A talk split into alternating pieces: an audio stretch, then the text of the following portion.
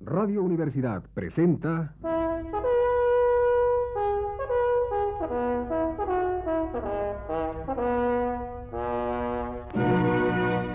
Testimonios.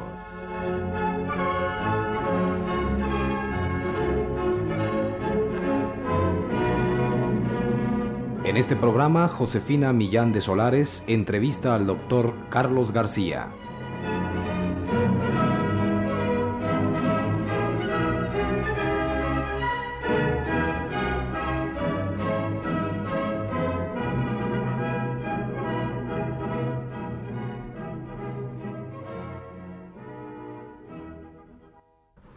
García, en una reciente conferencia usted habló sobre las relaciones humanas enajenantes simbióticas, producto de nuestra sociedad de consumo. ¿Quiere esto decir que en nuestro medio sea casi imposible lograr otro tipo de relación? Desde luego que no. Las relaciones humanas cubren una gama muy amplia. Las relaciones simbióticas son solo una de las distintas formas de relación interpersonal. Al principio de mi plática, aparte de las relaciones simbióticas, mencioné las relaciones de distanciamiento, destructividad y las relaciones amorosas. Por la misma extensión del trabajo, por la misma brevedad, mejor dicho, del trabajo, no fue posible ocuparme extensamente de las relaciones de distanciamiento, destructividad, que a mí me parece que son también bastante comunes. Eh, pero en cada uno de nosotros eh, participamos en una gama muy, muy amplia en este tipo de relaciones yo dudo mucho que una persona pudiera tener eh, relaciones eh, exclusivas de un solo tipo. Eh, esto tendría que ser en cada uno de nosotros y también varía mucho en relación con las distintas personas. Participamos de una gama muy complicada de relaciones. en la misma índole del trabajo hizo que se mencionaran tres formas y esto como debe tomarse como una forma un tanto esquemática, es una simplificación quizás eh, excesiva, pero es una, una forma de comunicar algo que pueda resultar interesante para el público en general. ¿Considera usted que el meollo, el inicio de una relación enajenante, se encuentre más directamente determinada por las estructuras sociales que por el aparato instintivo, como lo planteó Freud? Desde luego que estoy completamente de acuerdo con usted. Yo creo que el, factor determinante eh, está en las estructuras sociales. Es decir, es eh, la estructura social misma la que determina el tipo de relaciones que mantenemos unos con otros. Y en cuanto al aparato instintivo, bueno, yo tendría que objetar algunas cosas. Desde luego que mm, no estoy de acuerdo en que el, en que el hombre se ha movido por, instintos eh, y en esto diciendo de las eh, ideas planteadas primordialmente por, Freud. Yo creo que el, hombre em, ha trascendido eh, el instinto y no se comporta como, como se comportan los animales. El hombre está guiado más por, por el carácter, por una serie de de experiencias adquiridas, eh, claro que eh, también tiene que ver lo, hereditario, pero no en el sentido de, del instinto tal como se presenta en el animal. El comportamiento instintivo está, es un comportamiento ya determinado, es un comportamiento cerrado. En cambio, en, en, el hombre el comportamiento es abierto, se habla de que el hombre hay libre albedrío. Es decir, que no toda la conducta, no todo nuestro comportamiento está necesariamente determinado, sino que el hombre puede escoger entre distintas, eh, o, entre distintas opciones, puede elegir entre distintas formas de conducta. Y esto en uso de su libertad, eh, si de otra manera no podría hablarse de libertad, si el hombre estuviera determinado por algo como el instinto, el hombre no, no, tendría responsabilidad de sus actos, puesto que hay una fuerza interna que lo está empujando a actuar de una manera determinada. Entonces, volviendo a la parte inicial de su pregunta, yo creo que el hombre hace las, las estructuras sociales y al mismo tiempo las estructuras sociales influyen sobre el hombre. el hombre no siempre es consciente o no es del todo consciente del papel que está jugando dentro de la sociedad. Pero después de todo la sociedad está formada por, por individuos, estamos, somos los individuos eh, los que constituimos la sociedad y lo que al hablar de sociedad pues, en cierta forma se está hablando de algo un tanto abstracto, la sociedad misma está compuesta por, por cada uno de nosotros. Solo que nosotros nos encontramos con un orden y ese orden eh, establecido tiende eh, a permanecer durante un tiempo más o menos prolongado. Y entonces nos da esa impresión de que es algo ya hecho, pero las mismas estructuras sociales están en, transformación como estamos los individuos mismos. Y repito, el hombre, cada individuo, eh, por la acción conjunta de cada uno de los individuos, conformamos la sociedad y a la vez la sociedad conforma, digamos, nuestro carácter. Sin embargo, la, la, teoría freudiana señaló especialmente que por debajo de las estructuras sociales que el hombre ha construido como una defensa, el instinto continuaba operando inconscientemente y era este el que a la larga determinaba los actos. De ahí que Freud le diera tanta importancia al sexo. ¿Qué puede decirnos de esto? Así es, está usted en lo, en lo correcto. Es, lo que usted ha dicho es eh, la teoría de, Freud. Él tenía una idea particular del, hombre en el sentido de que eh, subyacente al comportamiento humano había fuerzas, había impulsos eh, de, carácter libidinal o instintivo, y que estos impulsos, estas fuerzas, o bien eran reprimidos, permanecían latentes, digamos, en el inconsciente, y más tarde podían expresarse por, síntomas, o bien, digamos, estos impulsos eran transformados eh, en algo que, benéfico para la sociedad, en el sentido de, ser sublimados.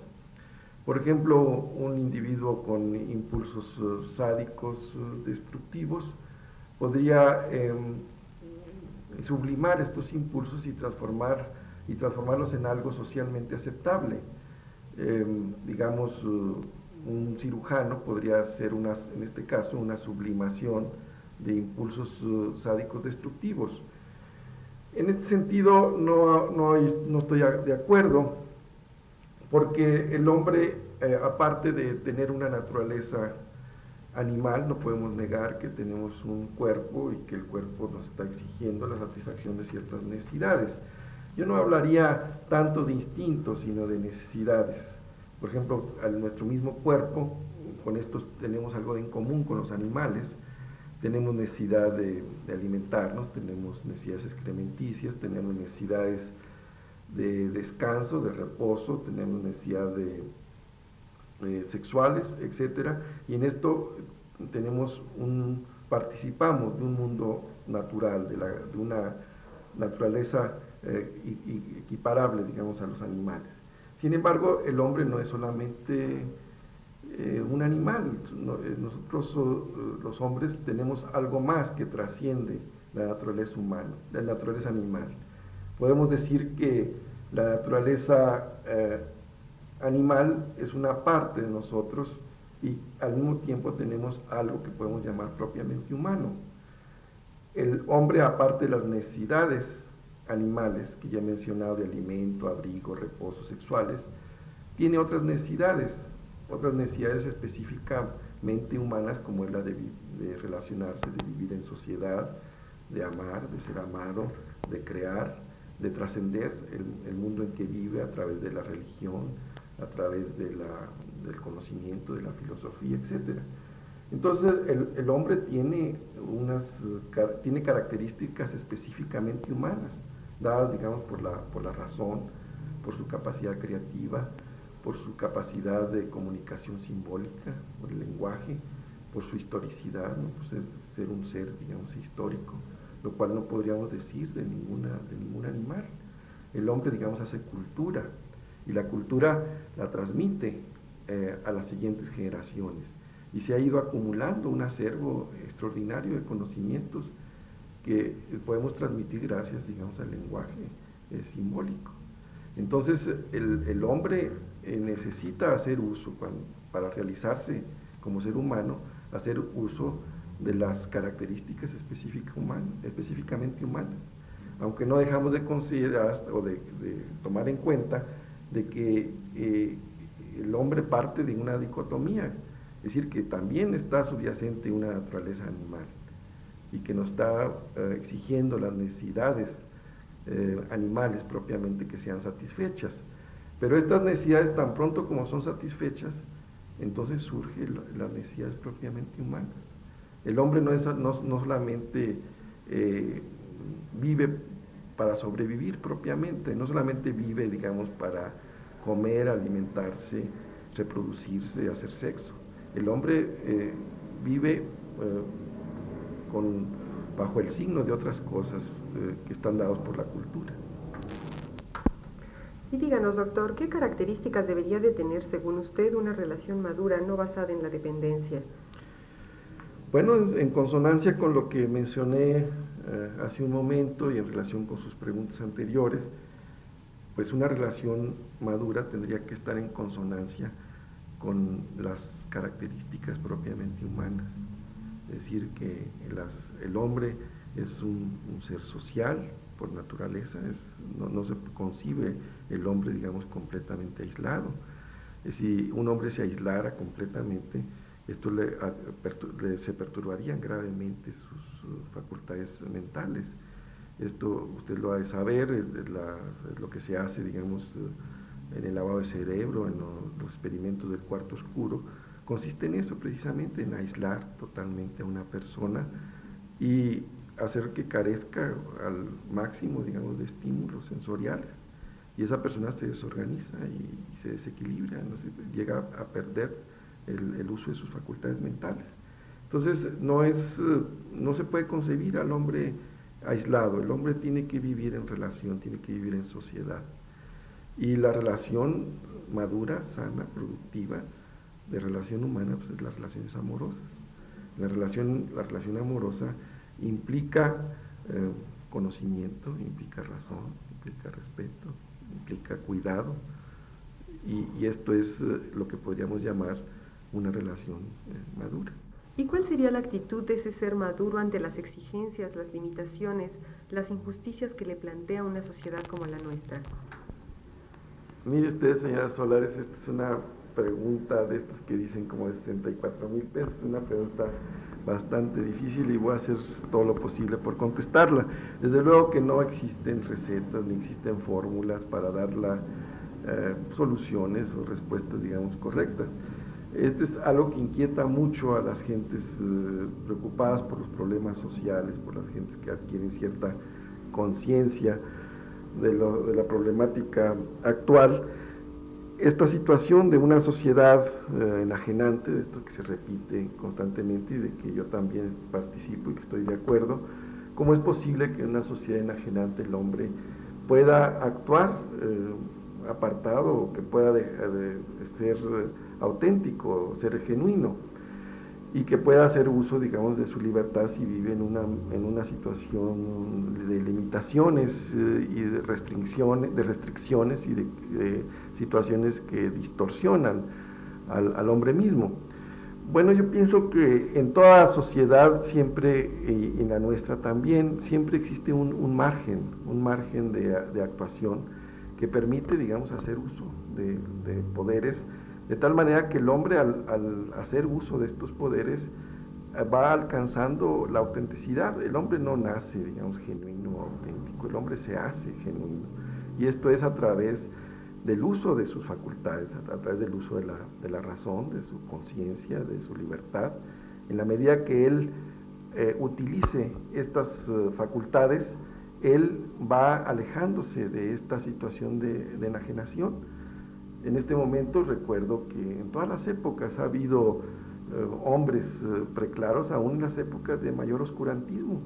Incluso en nuestra época, pues hay hombres extraordinarios que han hecho una labor humana también eh, productiva, de, bien hacia los demás, verdaderamente formidable. En este momento recuerdo dos nombres, el de Albert Schweitzer, que hizo una, labor humana de una admirable en todos sentidos en África.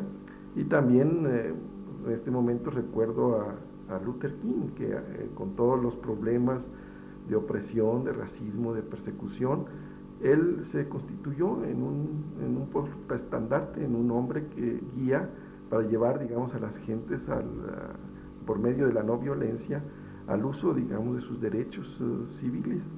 Igualmente podríamos hablar de, Gandhi, en fin, y no solamente estos hombres que se señalan que son, em, podríamos decir, eh, que tienen dotes extraordinarias, sino también el hombre común y corriente. Yo creo que en, en muchos hombres, muchísimos hombres, en su quehacer diario, en sus actitudes con respecto al trabajo, en su responsabilidad, en su integridad, en su honradez, en sus relaciones familiares, son gentes que hacen uso de sus, de sus poderes de razón, de productividad, de transformación del medio, y son gentes que están mucho menos enajenadas y que constituyen la parte noble, la parte buena de nuestra sociedad. Radio Universidad presentó...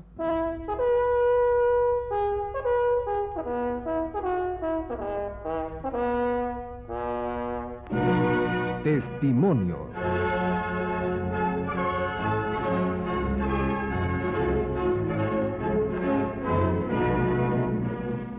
En esta ocasión hemos escuchado la entrevista que Josefina Millán de Solares hiciera al doctor Carlos García.